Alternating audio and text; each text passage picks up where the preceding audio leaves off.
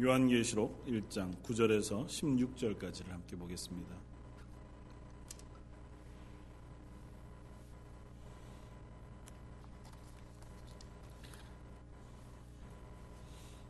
요한계시록 1장 9절에서 16절까지 우리 한 목소리 같이 한번 읽겠습니다.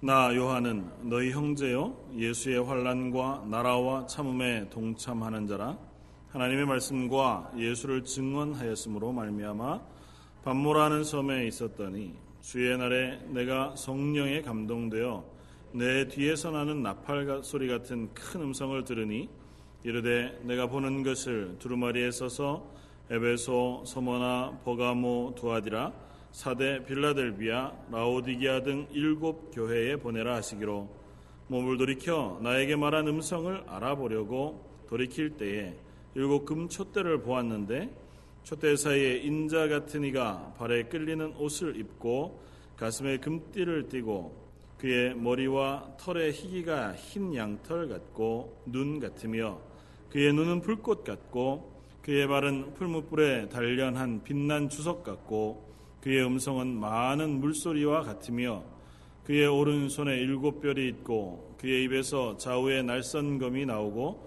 얼굴은 해가 힘있게 비치는 것 같더라. 아멘.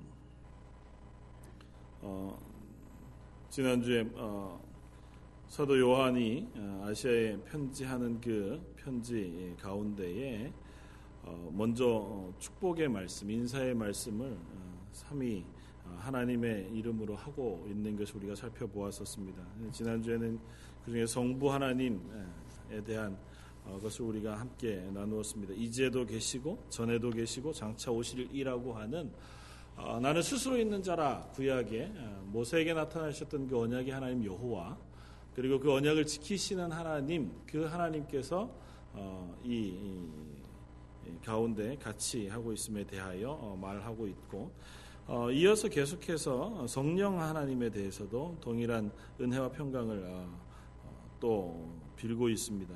이렇게 얘기합니다. 4절에 요한 아시아에 있는 일곱 교회 편지하노니 이제도 계시고 전에도 계시고 장차 오시리 그는 성부 하나님 그리고 그의 보좌 앞에 있는 일곱 영이라고 하는 그 표현은 아, 지난 우리 스가리아서 강해를 할 때 나누었던 적이 있는데 스가리아서에서 일곱 영의 표현으로 나와 있는 성령 하나님에 대한 아, 이름의 또 다른 한 부분입니다. 그러니까 이제 삼위 하나님의 이름으로 은혜와 평강을 교회에 빌고 있는 거라 그렇게 이해해 주시면 어, 좋을 것 같습니다. 그리고 나면 5절에 또 충성된 증인으로 죽은 자들 가운데 먼저 나시고 땅의 임금들의 머리가 되시는 예수 그리스도로 말미암아 성자 아, 하나님의 이름으로 은혜와 평강을 빌고 어, 있는 것을 어, 보여줍니다. 성자 예수님에 대하여서는 특별히 긴 어, 본문을 가지고 상세히 설명하면서 예수님에 대한 이야기들을 쓰고 있는 것은 우리가 앞으로도 계속 살펴볼 것이어서 오늘 어, 그 뒤에 나오는 본문을 통해서 한번 살펴보면 좋을 것 같습니다. 그래서 어, 사도 요한이 이 편지를 시작하면서 또이 하나님께서 전하라고 하신 이 계시의 말씀을 나누면서 교회들에게 어, 하나님의 이름으로 은혜와 평강을 전하는 인사를 시작으로 이 말씀들을 전하고 있음을 우리가 기억하고 주목하면 좋겠습니다. 결국은 이 말씀이 교회를 향해서 주어진 하나님의 계시의 말씀이라고 하는 사실을 우리가 끝까지 잊지 않아야 할 것이기 때문에 그렇습니다. 뭐 초대교회 일곱 교회뿐만 아니라 일곱으로 상징되어지는 완성되어진 그 초대교회 모든 교회들 그리고 오고 오는 지금까지 지금 우리들에게까지 어, 교회를 향하여 하나님 가지고 계신 기대 그리고 교회를 향하여 하나님이 예, 하시고 싶어 하시는 계시의 말씀 알고 알게 하고자 하고 드러내고자 하시는 예수 그리스도에 대한 이야기, 하나님에 대한 이야기들을 우리에게 보여주고자 하시는 것입니다. 그러니까 우리가 그것을 주목해 바라보면 좋겠다는 거죠. 한 가지 어, 이런 의문을 제기하는 분들이 있습니다. 왜 하필 교회냐는 거죠. 교회 빼고 하나님하고 우리 성도들 사이에 그냥 직접적으로 이렇게 어, 연결고리가 되어서 하나님을 직접 대면해보고 하나님 우리에게 은혜를 베푸시고 우리들에게 기대를 하시면 그러면 조금 나을 것 같다는 거. 내가 교회보다 잘났다는 것이 아니라 하도 교회의 이름으로 모인 우리들의 모습 속에 연약한 모습을 너무 많이 본다는 거죠. 그러니까 교회의 이름으로 모여 가지고 드러나는 것이 하나님의 영광이거나 어, 복음에 놀라운 것이 아니라 어, 뭐 인간적인 부분들을 자꾸 만나게 되는데 왜 굳이 예수님은 또 하나님은 어, 교회에게 이것들을 부탁하시고 교회에 대한 기대를 어, 끊임없이 성경을 통하여 혹은 말씀하고 계시냐는 겁니다. 하나님 왜 교회를 택하셨을까요? 굳이 왜 교회를? 굳이 하나님께서 교회라고 하는 공동체를 통해서 하나님의 복음을 드러내고자 하실까요? 교회에 대한 뭐 정의를 장황하게 하려는 것이 아니라 교회가 무엇인가를 생각해 보면 너무 자명한 답이 됩니다. 교회는 뭘까요? 교회는 굉장히 작게 말씀하셔서 제가 귀가 좀 어두워서 나이가 얼마 안 많은데도 예, 믿는 사람들의 모임 그렇습니다. 교회는 믿는 사람들의 모임입니다. 조금 더 구체적으로 얘기하면 예수 그리스도를 구주로 영접한 사람들의 모임. 그러니까 교회라고 하는 사람들은 어떤 사람들이냐면 건물도 아니고 단체도 아니고 다른 것도 아니라 교회라고 하는 이름이 가진 의미가 예수 그리스도를 구주로 영접하는 곳이라는 말이죠. 그리고 영접한 예수 그리스도를 예배하는 곳이고 영접한 그리스도를 전파하는 곳이 교회입니다. 그러니까 하나님께서 그 교회를 향하여 기대를 가지실 수밖에 없고 교회를 향하여 계시의 말씀을 드러내 보여주시지 않을 수 없는 겁니다. 다만 문제는 뭐냐면 우리가 우려하고 걱정하고 또 때로는 답답해하고 한심해하는 그 교회가 예수님께서 하나님께서 기대하고 부탁하신 교회가 아니기 때문이라는 거죠. 명패는 교회로 달았으나 예수 그리스도를 구주로 영접하지 않은 사람들 혹은 그 예수 그리스도를 예배하지 않는 사람들 하나님의 영광을 어, 별로 관심 없어 하는 사람들. 교회라는 이름의 명찰을 달고는 모여 앉아 있으나 전혀 하나님에 대한 관심은 사라지고 모든 관심의 집중이 내게 되어 있는 그렇다고 하면 어, 성경 예수님께서 하나님께서 기대하시는 교회와는 다른 겁니다. 그러니까 이름만 교회인 거죠. 그러니까 그래서 우리가 오해가 생기는 것일 뿐이라는 겁니다. 하나님이 가지신 기대는 물론 실패할 수 있습니다. 그 어, 예수 그리스도를 구주로 영접한 사람들이라고 해서 항상 거룩하고 성결하며 하나님 앞에서 온전하고 남을 사랑하고 원수를 사랑하며 이웃에게 뺨을 돌려댈 만큼 어, 순 선하고 거룩한 사람들은 아닌 것이 분명해요. 여전히 그 가운데 실패가 있고 여전히 그 가운데 죄악이 있고 여전히 그 가운데 좌절이 있고 뭐 서로의 다툼과 나눔이 있겠죠. 그럼에도 불구하고 교회를 향해서 하나님께서 여전한 기대를 가지고 계신 것은 그들만이 이 땅 가운데 유일하게 예수 그리스도를 구주로 영접한 사람들이기 때문이에요. 그 그들을 통해서 유일하게 예수님이 예배 받으시기 때문이고 그들에게서 예수 그리스도의 복음이 전파되어지기 때문에 그래요. 그러니까 저희 런던 제일장로 교회라고 하는 교회, 저희가 교회로 모여 하나님 앞에 예배하는 이 순간 우리의 모든 관심은 그 예수 그리스도의 구주 되심, 그것으로 인한 감사, 그리고 그분을 예배하는 것, 나를 구원해 주신 것에 대하여 기뻐하는 것, 그리고 그분이 도대체 누군가. 왜냐하면 잘 알아야 기쁨으로 예배할 수 있고, 그리고 그것이 내 마음속에 깊이 고백되어져야 남에게 전파할 수 있기 때문에. 그러니까 우리의 유일한 목적, 유일한 소망, 유일한 어, 주안점은 그곳에 있어야 한다는 것입니다. 그런 의미에서 요한계시록을 쓰고 있는 요한, 사도 요한 역시 동일한 모양을 보여주고 있습니다. 그래서 교회를 향하여 성부 하나님, 성자 하나님, 성령 하나님 전에도 계시고 지금도 계시며 앞으로도 오실 그 하나님 그리고 온 세상을 심판하시고 온 세상을 다스리시며 우리를 구원하신 그분 그리고 성도들 가운데 임재하셔서 함께 동행하시며 함께 교회를 세워 나가시기를 원하시는 분의 이름으로 은혜와 평강을 전하고 그리고 나서 하나님의 계시의 말씀을 비로소 9절 말씀부터 시작하여 드러내 줍니다. 그런데 9절 말씀부터 오늘 본 16절 어, 말씀, 뭐그 뭐 이후에 20절까지의 말씀도 마찬가지지만 동일한 이야기를 합니다.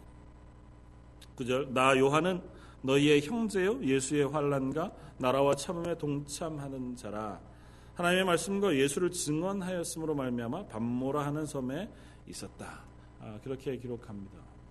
아, 사도 요한은 스스로를 이렇게 고백합니다. 나는 성도들에게 있어서 형제 되는 사람이다. 그러니까 뭐 너희나 나나 예수 그리스도 안에서 한 가족, 한 형제 되어진 사람이라 그렇게 고백합니다.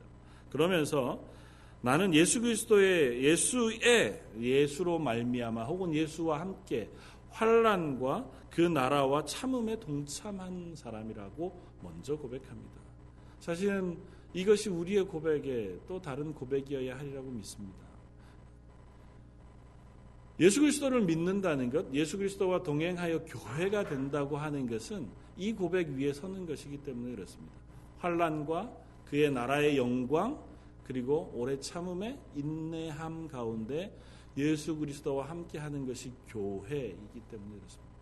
사도 요한은 스스로 이야기하는 것처럼 이 반모섬이라고 하는 것에 유배되어 온 이유도 예수 그리스도의 복음 때문이라고 그렇게 말합니다. 하나님의 말씀과 예수를 증거하는 그것 때문에 내가 이 반모섬으로 어, 유배되어져 왔다. 그렇게 고백하잖아요.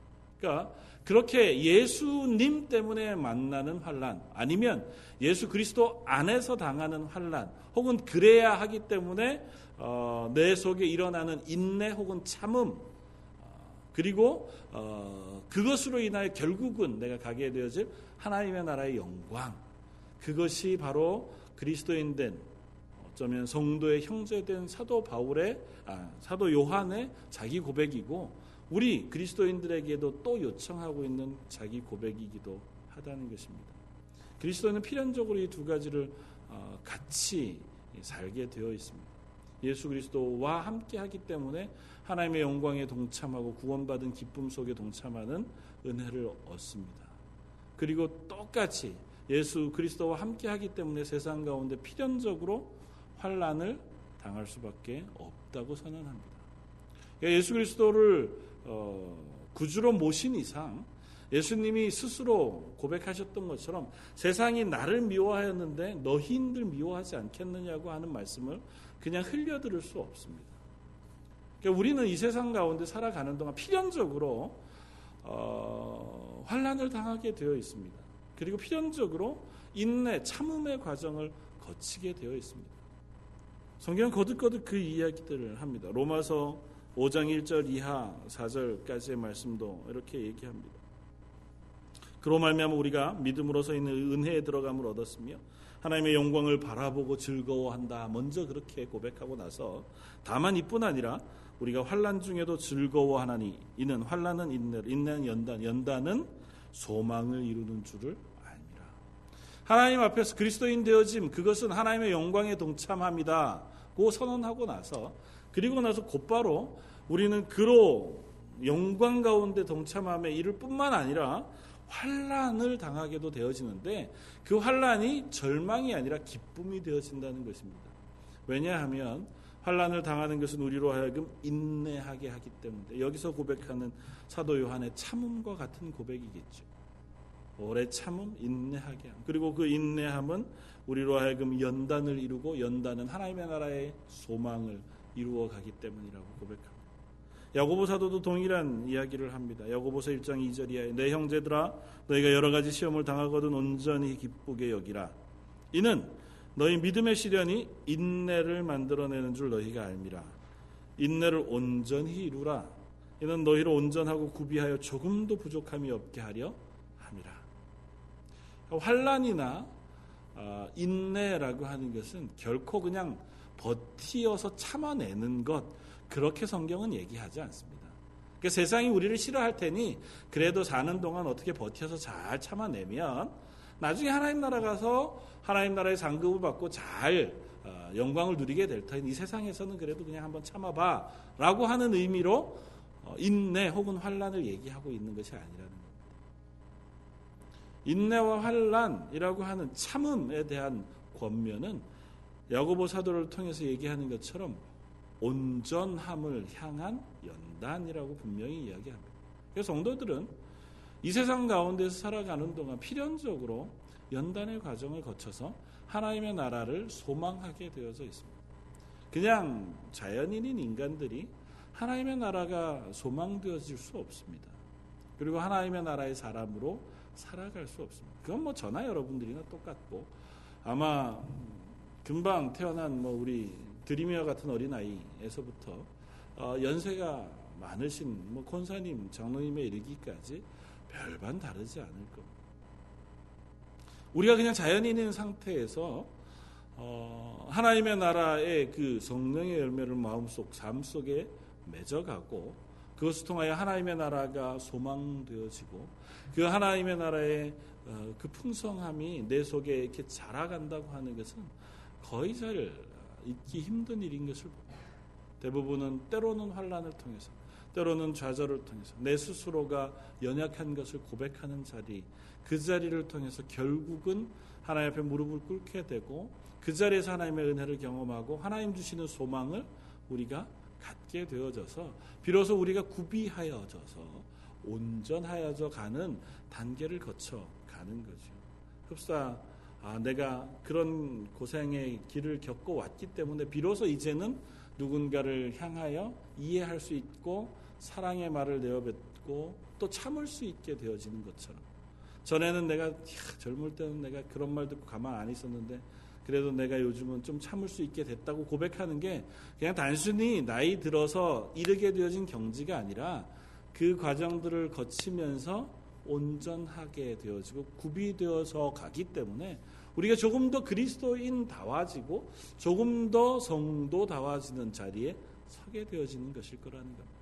그래서 이 사도 요한이 스스로가 고백하는 그 고백처럼 우리도 그 과정을 겪게 되어질 것이고 그 과정 속에서 어, 하나님의 거룩하심과 온전하심을 향해 달려간다고 하는 사실을 기억하면서 내가 지금 어떤 자리에 있는가, 내가 지금 행하고 있는 행동이나 말이나 내 생각들이 연단을 위한 어, 그 자리에 놓여 있는 어, 가를 우리가 되짚어 보면서 하나님의 은혜를 구하고 하나님 제가 여전히 하나님의 도우심이 필요합니다. 저희가 부족한 부분들이 있습니다. 용서를 구하고 때로는 연단을 위해서는 한 걸음 한 걸음 나아갈 수 있는 우리들이 되었으면 좋겠습니다. 이 사도 요한이 반모섬에 있잖아요. 이 이야기를 그냥 딱 줄여서 얘기하면 이겁니다. 오늘 10절에 주의 날에 내가 성령에 감동되어 내 뒤에 나는 나팔 소리와 같은 큰 음성을 들었습니다. 그게 누구의 음성이냐 하면 예수 그리스도의 음성이었습니다. 예수 그리스도께서 당신에 대하여 그리고 앞으로의 장래 일에 대하여 선언하시고 선포하시는 계시의 말씀을 듣고 그것을 기록하여 교회들에게 써 보낸 이야기가 요한계시록의 이야기입니다. 너무너무 놀라운 일인데 그냥 단순화시켜서 얘기하면 우리가 매주일 경험하는 것이기도 합니다. 반모섬이라고 하는 곳으로 유배간 어, 요한에게 하나님께서 나타나셨습니다. 반모섬에 유배됐다는 얘기가 우리에겐 참 뭐라 그럴까요? 어, 향수 향수도 아니고 뭐죠? 되게 막 그럴 듯한 섬에 그래도 참 자연을 버타면서 어, 하나님의 은혜를 구하는 요한의 모습이 노사도 요한의 모습이 이렇게 그려지곤 하거든요. 제가 요한계시록을 읽을 때마다 어릴 때부터 영상 그런데 요번에 그것이 완전히 깨졌습니다. 어, 한국에도 동일한 역사가 있었습니다. 그러니까 천주교 박해를 당해서 어, 벼슬자리에서 쫓겨나고 동생은 죽고 그렇게 흑산도라고 하는 곳으로 유배간 정약전이라고 하는 사람의 이야기가 어, 쓰여진 소설이 최근에 한 권 나왔어요. 흑산이라고 하는 김현이라고 하는 그 뭐 별로 이렇게 이제 어, 신앙적인 서적은 아니니까 어, 그냥 그 내용을 읽으면서 어떤 어, 생각을 했냐 하면 유배당한다고 하는 것과 이때 고 옛, 옛날 뭐 정약전이 살았던 때는 사도 요한이 살았던 때보다 거의 2000년 뭐1000뭐 몇백 년 어, 나중인데도 불구하고 배를 타고 먼 바다로 나가 다른 섬으로 가는 그 모습이 너무 너무 어, 절망적으로 그려져 있습니다. 모든 것을 다 잃고 자기의 살 소망이나 자기의 모든 것들을 다 내려놓고 전혀 생판 가보지 않은 섬 흑산도로 유배되어져 가서 그곳에서 그래도 자산 오보라고 하는 그 지역에 나는 물고기나 해산물에 대한 기록을 스스로 연구하면서 써 놓고 그 사람 생을 마감을 합니다. 그 기록을 읽으면서 사도 요한이 반모섬에가 있는 그 모습이 결코 편안하지 않은 것이라는 것을 비로소 깨달았습니다. 2000여 년 전에 예수 그리스도를 믿는다는 이유 때문에 그것을 증거한다는 이유 때문에 박해를 받아서 먼 섬 반모라고 하는 섬에 유배당한 사도 요한의 삶 그것은 노사도 요한이 버티기에 쉽지 않은 상황이었겠다 그런 생각이 들어집니다. 그가 경험하거나 혹은 그냥 유유자적하며 하나님을 묵상할 수 있는 자리에 있었던 것이라기보다 그야말로 삶의 끝마당에서 하나님에 대한 소망 없이는 도저히 버틸 수 없는 삶의 자리에 놓여 있는 요한에게 하나님께서 나타난 것이겠다고 하는 사실을 우리가 깨닫습니다. 그런데 그날이 바로 주의 날이라고 이렇게 기록합니다. 뭐 주의 날이라고 하는 성경의 본문은 한국어로 번역되어진 주의 날은 대부분 예수님이 재림하시는 날입니다. 온 세상을 심판하시는 그날, 최후의 그날을 주의 날로 계속해서 기록해요. 그런데 여기 본문에 나오는 주의 날은 사실은 뭐 헬라어로는 딱 여기 한 번 쓰여졌습니다. 그리고 그건 어떻게 쓰여졌냐면 초대 교부들의 글을 빌어서 보면 주일이라고 하는 의미로 사용되어졌어요. 그러니까 여기서 주의 날이라는 건 어, 예수님이 부활하신 그날, 성령이 어, 임한 그날. 그래서 주님께서 부활하신 이후에 교회들에게 허락하신 예수님의 날, 주님의 날이라고 하는 표현의 주의 날이에요. 그러니까 주일날 성령에 감동되어 성령 안에 그 안에 예수 그리스도를 만나 뵌 그 모양이 이 요한계시록의 어, 이야기라는 거죠. 주일날 신령과 진정으로 성령과 진리로 하나님을 예배하는 것이 우리의 삶이잖아요. 주일날 우리가 예배하는 모습이 바로 그것입니다.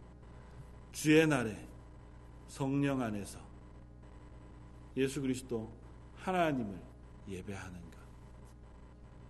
어쩌면 사도 요한에게 하나님을 보여주시고 장래일이나 예수 그리스도의 영광을 보여주시는 것이 어쩌면 우리의 매주 예배 때마다 반복되어져야 할 또한 일이기도 할 것이라는 것입니다. 똑같은 일이잖아요.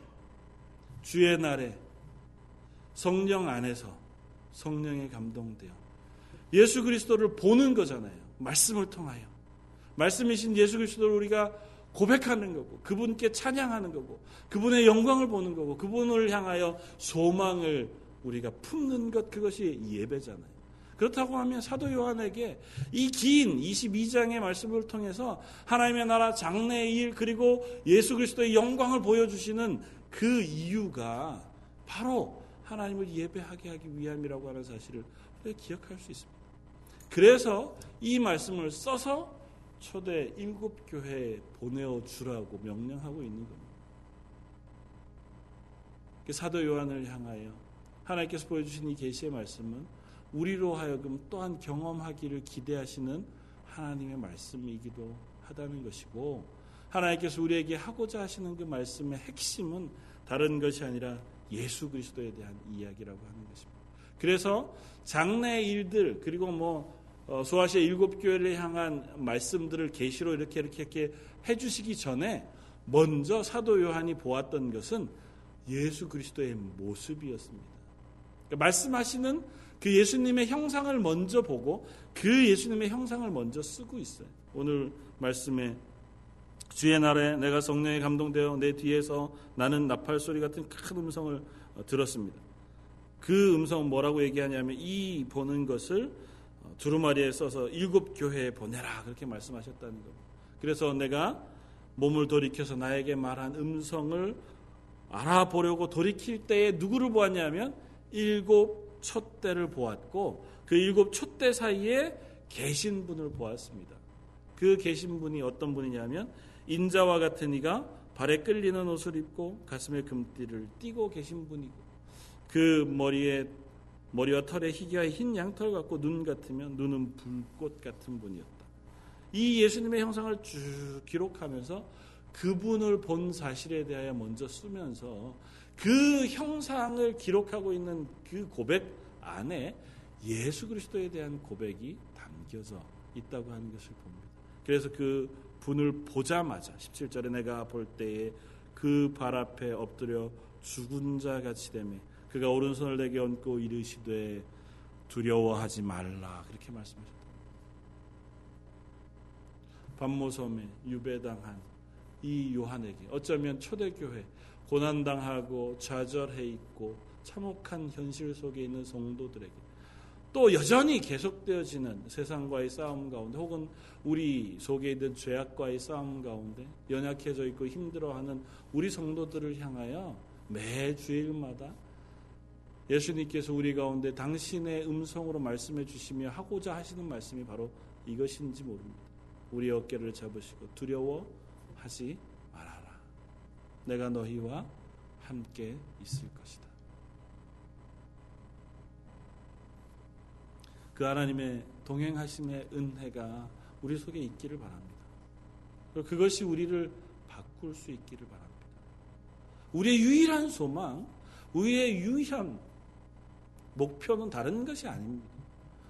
뭐 대단한 거창한 일들을 하는 것, 사업을 하는 것, 그런 것 다 전에 먼저 그 하나님이 내 하나님 되신다는 사실이 너무너무 기뻐지는 것. 그리고 그분이 날 구원하셨다는 사실 때문에 너무너무 우리가 행복해지는 것. 그것 때문에 내가 변해서 하나님의 형상을 닮아가는 것. 그 하나님의 은혜가 내 속에 차고 넘쳐서 내 말이 변하고 내 생각이 바뀌고 내 인생의 목적이 달라지고 내 행동이 바뀌는 것. 그래서 나를 통해서 그 예수 그리스도의 구원의 복음이 다른 사람들에게 혹은 세상에게 전파되어는 것. 그것이 우리 교회를 향하신 하나님의 유일한 기대와 목적이라고. 우리가 그렇게 되기를 바랍니다. 그 하나님 우리가 예배 때마다 보기를 바라고 그 하나님 그 예수 그리스도를 우리가 사모하게 되었길 바랍니다. 그 예수님은 이런 분이십니다. 첫때 사이에 인자와 같은 분으로 계신 분. 첫 때는 교회들입니다. 그래서 이 말씀을 다 하시고 나서 20절에 내가 본 것은 내 오른손에 일곱 별의 비밀과 또 일곱 금 촛대라. 일곱 별은 일곱 교회의 사자요. 일곱 촛대는 일곱 교회라고 예수님께서 친히 말씀해 주십니다. 교회를 주관하고 관심 갖고 그것 가운데 주관해 운행하고 계시는 예수 그리스도를 보는 겁니다. 지금도 교회에 관심을 가지고 계신 그 예수 그리스도를 우리가 사모하며 바라보는 것이고 그분은 어떤 분이냐면 인자와 같은 분이라고 스스로를 선포하시는 분이에요. 예수님이 살아생전에 공생의 기간 동안 당신 스스로를 인자라고 부르셨습니다. 그리고 그것의 근거는 다니엘서 7장에 나옵니다. 다니엘서 7장에 인자라고 하는 그 고백을 어, 다니엘이 환상 중에 봅니다. 환상 가운데 어, 인자와 같은 이가 7장 13절에 내가 또 밤 환상 중에 보니 인자 같은 이가 하늘 구름을 타고 와서 옛적부터 항상 계신이에게 나아가 그 앞으로 인도됨에 그에게 권세와 영광과 나라를 주고 모든 백성과 나라들과 다른 언어를 말하는 모든 자들이 그들을 섬기게 하였으니 그의 권세는 소멸되지 아니하는 영원한 권세요 그의 나라는 멸망하지 아니할 것이라. 인자라고 하는 이름은 심판자, 왕 그리고 온 세상을 다스리는 권세자의 이름으로 계시되어진 이름이에요. 그분이 지금 그 다니엘에게 나타나신 묵시로 계시로 보여주셨던 그분이 지금 요한에게 나타나셨다는 거예요. 그러면서 그분은 어떤 분이라고요? 발에 끌리는 옷을 입고 가슴에 금띠를 띠고 있다고 선언합니다. 이런 옷은 제사장의 복장을 염두에 두고 쓰고 있는 거예요. 예수님은 제사장의 복장으로 제사장과 같은 사역을 하시는 분이라고 고백하는 겁니다. 제사장은 어떤 사람이냐면 하나님과 사람을 대면하게 하는 역할을 합니다. 그러니까 그 사이에 중보자인 거죠. 사람이 하나님을 만날 수 없습니다. 하나님도 인간을 향하여 그 스스로의 뜻을 계시하시지 않습니다. 그러나 제사장을 통하여 그 일을 허락해 주셨습니다. 그래서 제사장을 통하여 사람들과 하나님 사이의 중보가 되신 예수 그리스도께서 영원한 제사장이 되어 우리와 하나님 사이를 중보하고 계시는 거죠. 그 예수님께서 우리 가운데 말씀하시는 것. 그리고 그 예수님은 머리에 털이 희기가 흰 양털 같고 눈과 같다고 선언합니다. 뭐 하얀 것에 대한 건 주로 순결 정결에 대한 얘기를 하는 것이겠죠. 그러나 이것은 또 다른 의미에서 우리의 죄를 씻으시는 예수 그리스도의 그 속죄의 모습을 우리에게 보여주는 것이기도 하고 또 다른 한편으로는 그 정결함의 원인이신 거룩하신 하나님의 영광을 보여주는 것이기도 합니다. 흰 머리, 뭐 흰 털럭 같은 경우는 어, 영의 영광이라고 하는 것과 연결되어지니까 아마 그렇게 우리가 이해할 수 있을 겁니다. 아울러 그의 눈은 불꽃과 같다고 어, 기록합니다. 눈꽃, 눈, 불꽃 같은 눈으로 우리를 바라보시는 하나님, 우리의 심령과 골수를 꿰뚫어 보시는 하나님. 예수 그리스도 앞에 우리가 가릴 것이 없고 감출 것이 없는 존재라고 하는 사실을 이 예수님의 형상을 통해서 우리는 또 확인할 수 있습니다. 그래서 종교개혁자들은 그 모습을 코람데오라 그렇게 고백했습니다. 하나님 존전 앞에서 불꽃과 같은 두 눈을 가지신 그 하나님 앞에 예수 그리스도 앞에 우리가 숨길 수도 없고 숨을 수도 없고 숨겨질 수도 없다고 하는 사실 우리가 기억하자는 거죠. 성도는 아니 성도뿐만 아니라 모든 사람들이 다 하나님 앞에서 숨을 곳이 없는 사람들입니다. 숨겨질 수도 없고 숨겨 놓을 만한 것들을 가질 수도 없는 사람들입니다. 지금 우리는 스스로를 속입니다. 그리고 스스로 그냥 이렇게 덮어두고자 합니다. 내가 실패하고 실수하는 것, 또 잘못하고 혹은 분노하고 연약한 모든 부분들을 하나님 앞에 살짝 숨겨 두고 그냥 넘어가고자 합니다. 의식적이지 않더라도 무의식적으로라도 우리는 그런 생각을 합니다. 그러나 뭐 하나님은 우리의 모든 것들을 통찰해 보시는 하나님이라고 선언하십니다. 하나님과 우리의 관계 속에 하나님 우리를 주관하고 계신 분일 뿐만 아니라 우리를 주목해 바라보고 계신 분이라고 하는 사실을 우리는 기억해야 합니다. 그렇기에 그 하나님의 꿰뚫어 보시는 통찰력, 그 하나님의 말씀은 우리를 변화시키는 힘이 있습니다. 우리가 하나님의 사람이라면 그 하나님의 눈 앞에서 변하지 않을 수 없다는 거죠. 하나님이 내 눈앞에 살아계시다고 고백하는 사람이 자기의 행동과 말, 그 삶을 바꾸지 않고 살아간다고 하는 것은 그럼 있을 수 없는 일 아니겠습니까? 더디될 수는 있지요. 실패할 수도 있고 돌아갈 수도 있습니다. 그러나 필경은 우리가 하나님 앞에 선 그리스도인 이상, 하나님 앞에 선 교회인 이상 바꾸어져 갈 수밖에 없다고 하는 사실을 우리는 확인합니다. 아울러 그의 발은 풀무에 단련한 빛난 주석과 같은 것이라 그렇게 어, 이야기합니다. 이것도 다니엘서에 나와 있는 어, 그 형상과 우리가 어, 생각해 볼 수 있습니다. 다니엘서 2장에 보면 느부갓네살이라고 하는 왕이 꿈을 꿉니다. 근데 무슨 꿈을 꿨는지 몰라요. 그것을 다니엘이 가서 그 꿈이 어떤 꿈이고 해석해 주는 이야기를 어, 다니엘서 2장에 기록하고 있습니다. 큰 신상이 있었고 머리는 황금으로 뭐 은으로 동으로 그 진흙과 철이 섞여 있는 그 신상을 뜨인 돌 사람 손이 닿지 않은 돌이 와서 깨어 부숴 그 모든 것이 사라지고 큰 태산과 같이 어, 하나님의 나라가 완성되어지는 모습 그것을 다니엘서 2장에 보여줍니다. 그리고 그 이상을 보여주고 말씀하는 하나님의 사람의 형상을 다니엘서 10장, 11장, 12장에 보면 쓰고 있는데 그분이 바로 어, 동일한 모습으로 나타나요. 다니엘서 10장 4절 첫 달 24일에 내가 히데겔이라는 큰 강가에 섰는데 그때 내가 눈을 들어 바라본즉 한 사람이 세마포 옷을 입었고 허리에는 우바스 순금 띠를 띄었더라. 또 그의 몸은 황옥 같고 그의 얼굴은 번갯빛 같고 그의 눈은 횃불 같고 그의 팔과 발은 빛난 놋과 같고 그의 말소리는 무리의 소리와 같더라. 거듭 똑같은 모양이 반복되어져 보이고 있는 것 같아 보입니다. 다니엘에게 나타나 그 모습을 보여주셨던 그분, 그 일을 하시는 그분이 바로 지금 사도연에게 나타나서 동일하게 하시는 예수 그리스도 그분이시라고 하는 사실을 확인시켜 주는 거죠. 그리고 그 빛난 주석과 같은 발로 서신 그분은 온 세상을 밟아 심판하시는 심판주의 모습으로 우리에게 나타나시는 거예요. 그러니까 예수 그리스도는 그런 분이라는 거죠. 우리의 구주, 구주시기도 하고 우리를 위한 메시아기도 하지만 그 이전에 이 사도 요한에게 나타나 보여주고 계시는 예수 그리스도의 모습은 하나님의 모습입니다. 성부 하나님과 똑같은 모습. 그러니까 왕으로 오시고 온 세상을 다스리고 창조하시고 주관하시며 나중에 심판하실 하나님의 모습으로 예수 그리스도를 보고 있다는 겁니다.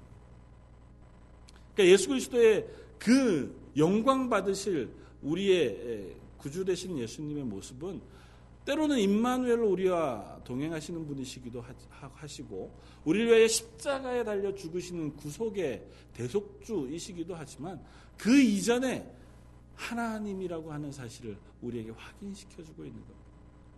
우리는 자주 예수 그리스도를 향해서 십자가에 나 대신 죽으신 분으로만 우리가 고백합니다. 그것 때문에 내가 감동하기도 하고 은혜 받기도 하고 그것 때문에 죄송하기도 하고 그 예수님의 사랑에 어, 어떻게 갚아드릴까 하는 생각도 하죠. 그러나 그 하나님은 우리가 채워드릴 수 없는 이미 모든 것 위에 영광 가운데 계신 하나님이라고 하는 사실을 선언해 보여주고 있는 것입니다. 그 하나님께서 우리를 구속하신 하나님이시라는 거죠. 그 하나님께서 말씀하시는 것이고 그 하나님께서 우리에게 보여주신 것이기에 이 말씀은 흔들리지 아니하고 완성되어질 것이라고 하는 사실을 이야기합니다. 그러면서 어, 예수 그리스도에 대하여 말하고 있는 것이 보면 일곱 가지로 이렇게 쭉 쓰고 있습니다. 그리고 그것이 1번과 7번, 6번과 2번, 3번과 5번 이렇게 관계를 맺고 있는 것처럼 보여져요. 그러니까 뭐 쓸 때 그런 걸 염두에 두고 쓴 건 아니겠지만 그런 문학적인 기법들을 아마 사용하고 있는 것 같아 보입니다. 맨 처음에는 뭐였습니까? 그가 머리에 예, 털이 아, 희기가 흰 양털 아, 같았다. 물론 이제 앞에 끌리는 옷을 입고 가슴에 금띠를 띈 분이지만 예수님의 형상으로 따지면 그분의 머리가 흰 아, 그분, 그분의 맨 마지막 모습은 그 얼굴이 해와 같이 빛나는 영광 가운데 계십니다. 그래서 우리를 위하여 하나님과 우리 사이에 중보가 되셨던 예수님, 그리고 그것을 통하여 영광 받으시는 예수님에 대하여 보여주고 있다면 두 번째는 이런 것입니다. 그의 눈이 불꽃과 같아서 우리를 감찰하시고 우리와 관계 속에 우리의 심령을 꿰뚫어 보시는 하나님이라면 여섯 번째는 이런 것입니다. 그의 입의 자유, 좌우에 날선검이 나오시는 하나님. 말씀으로 우리를 쪼개시고 바꾸시고 변혁시키시는 하나님. 다시 말하면 하나님과 우리의 관계 그것을 보여주는 것으로 어, 예수 그리스도의 영상을 보여주는 것. 우리를 바라보시고 우리에게 말씀하시는 분. 그렇게 해서 우리와 하나님과의 관계를 만들어 가시는 분, 변화시키시는 분. 그리고 세 번째는 그의 발이 주석과 같이 빛나는 그분. 그리고 어, 여섯 번째, 아, 다섯 번째는 그의 오른손에 일곱 뼈를 쥐고 계신 분. 그의 발로 심판하시고 그의 오른손으로 교회들을 주관하시는 분. 하나님께서 우리 가운데 일하고 계시는 그 모습을 보여줍니다. 멀리 계셔서 나중에 오셔서 심판하실 하나님이실 뿐만 아니라 지금도 우리와 동행하시면서 여전히 일하시고 우리를 주관하고 계신 예수 그리스도의 모습을 보여주고 그 가장 중심에 무엇을 두고 있냐 하면 그의 음성은 많은 물소리와 같다고 선언합니다. 말씀이 되신 예수 그리스도. 하나님의 말씀으로 우리 가운데 말씀하시는 하나님.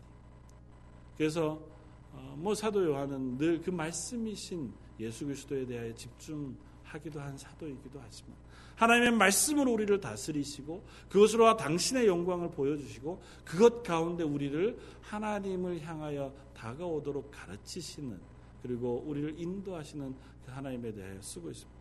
그 예수 그리스도를 보았을 때 사도 요한이 무릎을 꿇고 엎드려져 죽은 자와 같을 수밖에 없었다. 그 하나님의 영광, 그 예수 그리스도의 영광, 그것들이 우리 가운데에서도 확인되어질 수 있길 바랍니다. 우리가 그리스도인이라면 또 우리가 그 예수 그리스도로 인하여 구원받아 우리 속에 소망을 품고 살아가는 것이라면 그 하나님의 영광 우리가 매번 확인하면서 예배 자리에 참여하는 저와 여러분들이 될 수 있기를 바랍니다. 그 하나님이 어떤 분이신가를 확인하면서 예배 자리에 참여하고 찬양하고 기도할 수 있기를 바랍니다. 그냥 입에서는 우리가 늘 습관처럼 반복되어지고 머릿속에서 늘 기억하고 있는 것대로 어, 예배하고 혹은 기도하고 찬양할 것이 아니라 지금도 살아 계셔서 우리 가운데 역사하시고 당신의 영광을 우리에게 비추어 보여주시기를 기뻐하시는 하나님.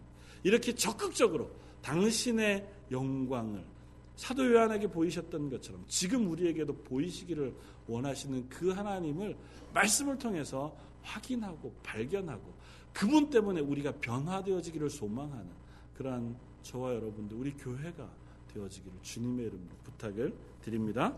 한번 같이 기도하겠습니다. 말씀을 생각하면서 하나님 우리가 그 예수 그리스도의 형상을 늘 바라보고 소망하며 그분을 만나는 교회가 되게 해 주십시오. 또 우리의 예배 때마다 우리의 삶의 순간순간마다 그 하나님 앞에 살아가는 코람되어 우리의 삶이 되게 하여 주옵소서. 우리 한 목소리 같이 한번 기도하겠습니다. 감사와 찬양 받으시기 합당하신 주님, 우리를 하나님의 자녀로 부르시고 구원하셔서 하나님의 은혜 베풀어 주시는 놀라운 사랑을 허락하심을 감사합니다. 저희들이 무엇이간데 하나님의 자녀로 부르시고 예수 그리스도의 십자가의 구원을 통하여 우리 하나님의 교회로 부르셨는지요. 여전히 저희가 하나님의 교회라고 칭하며 하나님을 예배하는 자로 모이지만 그때마다 하나님의 영광을 예배하며 하나님의 영광을 바라보, 바라보는 것이 아니라 때로는 아버지와 실패한 우리의 모습 혹은 내 마음의 욕망과 내 뜻의 계획을 따라서 하나님 앞에 기대하며 나아가는 우리의 어, 삶인 것을 고백합니다. 아버지 하나님 이 말씀을 통해 예수 그리스도를 저희가 바로 깨달아 알게 하시고 그 예수님께서 우리에게 허락하신 구원의 은혜를 저희가 바로 알며 우리의 어깨를 잡으시고 오늘도 두려워 말라 내가 너와 함께 한다고 말씀하시는 그 하나님의 음성을 저희가 경험하여 이 땅 가운데서 그리스도인으로 하나님의 자녀로 살아가는 힘과 용기를 얻어가는 저희들의 삶 되게 하여 주옵소서. 저희 런던 제일장로교회가 그 예배가 드려지게 하시고 저희 런던 제일장로교회 그 하나님을 사모하며 서는 귀 하나님의 성도들 그런 공동체가 되게 하여 주시옵소서. 감사와 찬양을 받으시기에 합당하신 주님, 우리의 구주가 되셔서 십자가에서 우리의 죄를 위하여 대속의 죽음을 죽으셨을 뿐만 아니라 지금도 우리의 어깨를 붙잡으시며 두려워 말라 내가 너와 함께 한다고 선언해 주시고 우리와 함께 하나님의 나라를 향한 여정을 걷기를 기뻐하시는 주님. 그 주님 앞에 우리가 두 손 들고 예배하며 나아가기를 원합니다. 저희들의 삶이 실패할 때마다 저희가 하나님의 음성을 사모하며 바라보게 하시고 그 말씀으로 인하여 우리의 말과 행동, 삶을 변혁하는 하나님의 자녀들이 되게 하여 주옵소서.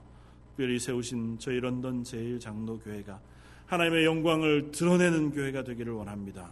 하나님의 복음의 그 소식이 우리의 유일한 소망이 되며 유일한 전파되어질 말씀이 되는 하나님의 교회가 되게 하여 주옵소서.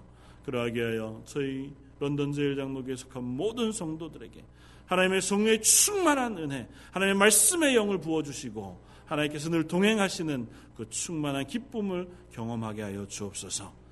혹 연약한 자리에 있든 아니면 평안한 자리에 있든 아니면 어떠한 곳에 있든 그 하나님과 동행하는 사실을 잊지 않는 저희의 삶 되게 하여 주옵소서. 오늘 말씀 예수님 이름으로 기도드립니다. 아멘.